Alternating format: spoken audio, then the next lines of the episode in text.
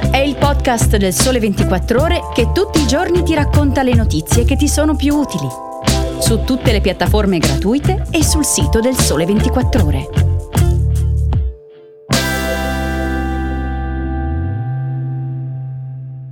Buongiorno e benvenuti a una nuova puntata di Start. Oggi è lunedì 12 febbraio e io sono Cristiano Dell'Oste. Anche questa volta cominciamo la settimana con tre temi tratti dal Sole 24 ore del lunedì in edicola. Apriamo il nostro podcast parlando di risparmio delle famiglie. Poi ci occuperemo del concordato preventivo biennale, il patto con il fisco. E per chiudere parleremo delle misure a favore degli anziani.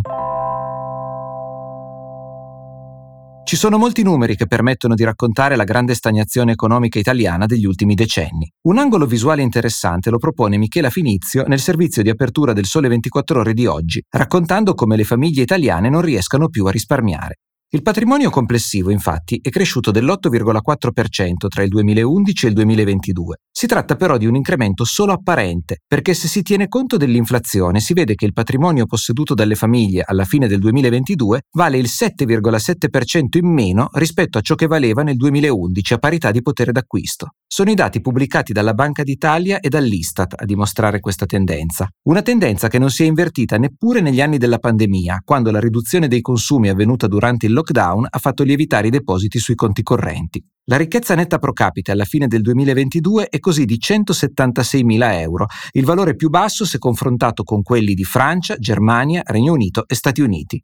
I dati evidenziano una minore capacità di risparmio degli italiani, soprattutto se confrontata con il tasso di accantonamento registrato negli anni 80 e 90. D'altra parte, tutti i confronti internazionali rilevano la sostanziale stagnazione dei salari in Italia. E questo fa sì che le famiglie abbiano dovuto erodere la quota di reddito accantonato ogni anno o addirittura intaccare il patrimonio accumulato per far fronte alle spese correnti, rese ancora più pesanti dall'inflazione del 2022-2023. In questo contesto pesa anche la scelta delle famiglie di destinare circa metà della propria ricchezza alle abitazioni, che hanno perso valore negli ultimi anni anche per effetto della stagnazione degli stipendi, che ha tenuto bassi i prezzi degli immobili. Inoltre gli investimenti immobiliari non hanno beneficiato della crescita dei mercati finanziari. Le politiche pubbliche in questo senso non sono riuscite a tutelare le fasce più deboli della popolazione. La forbice tra i più ricchi e i più poveri si è ampliata e la ricchezza netta posseduta dal 10% delle famiglie più ricche è cresciuta da 4.700 miliardi del 2001 2011 a oltre 5.300 del 2022 a valori correnti. Un decimo delle famiglie così si trova a possedere quasi il 60% di tutto il patrimonio nazionale.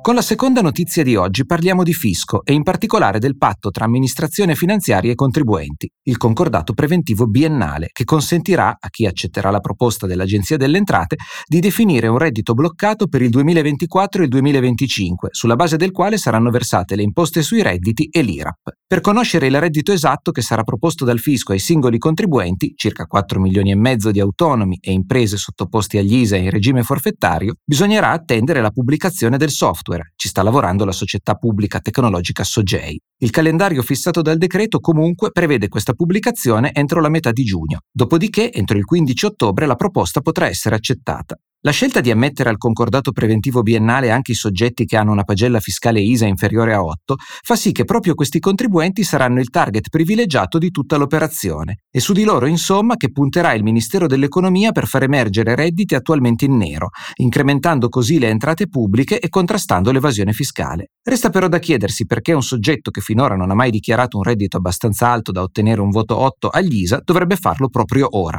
Molto dipenderà dall'entità della proposta che gli farà il fisco e da quanto il contribuente riterrà probabile un controllo in caso di mancata adesione.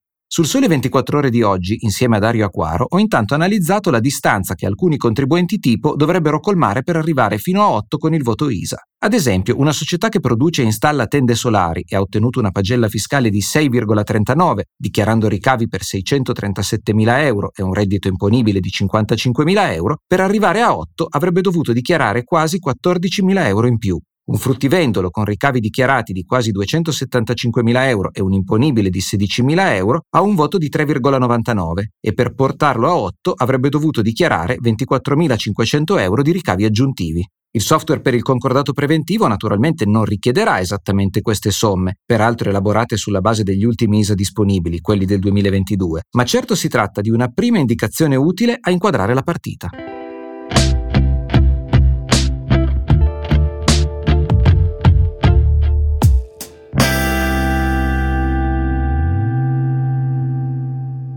Con la terza e ultima notizia parliamo dell'assegno di assistenza per gli anziani. Valentina Melis sul giornale di oggi misura l'impatto del nuovo aiuto da 850 euro al mese previsto a titolo sperimentale per il 2025 e il 2026 dal decreto attuativo della riforma dell'assistenza agli anziani. Lo schema di decreto attuativo, che oggi è alla Camera per i pareri parlamentari e dovrà essere approvato in via definitiva dal governo entro marzo, prevede infatti un nuovo aiuto universale, modulato su due livelli, per le famiglie in cui ci sono anziani non autosufficienti. Il primo livello è una quota fissa che corrisponde all'indennità di accompagnamento per gli invalidi, bisogna che l'anziano ne sia già titolare, che per il 2024 vale 531,76 euro al mese. Il secondo livello è una quota integrativa definita appunto assegno di assistenza di 850 euro mensili, che devono essere spesi per i servizi di una badante assunta regolarmente dalla famiglia o acquisiti da un'impresa qualificata nel settore dell'assistenza. Se l'assegno non sarà speso per la stipula di rapporti di lavoro con assistenti familiari o per l'acquisto di questi servizi di assistenza, sarà poi revocato dall'INPS.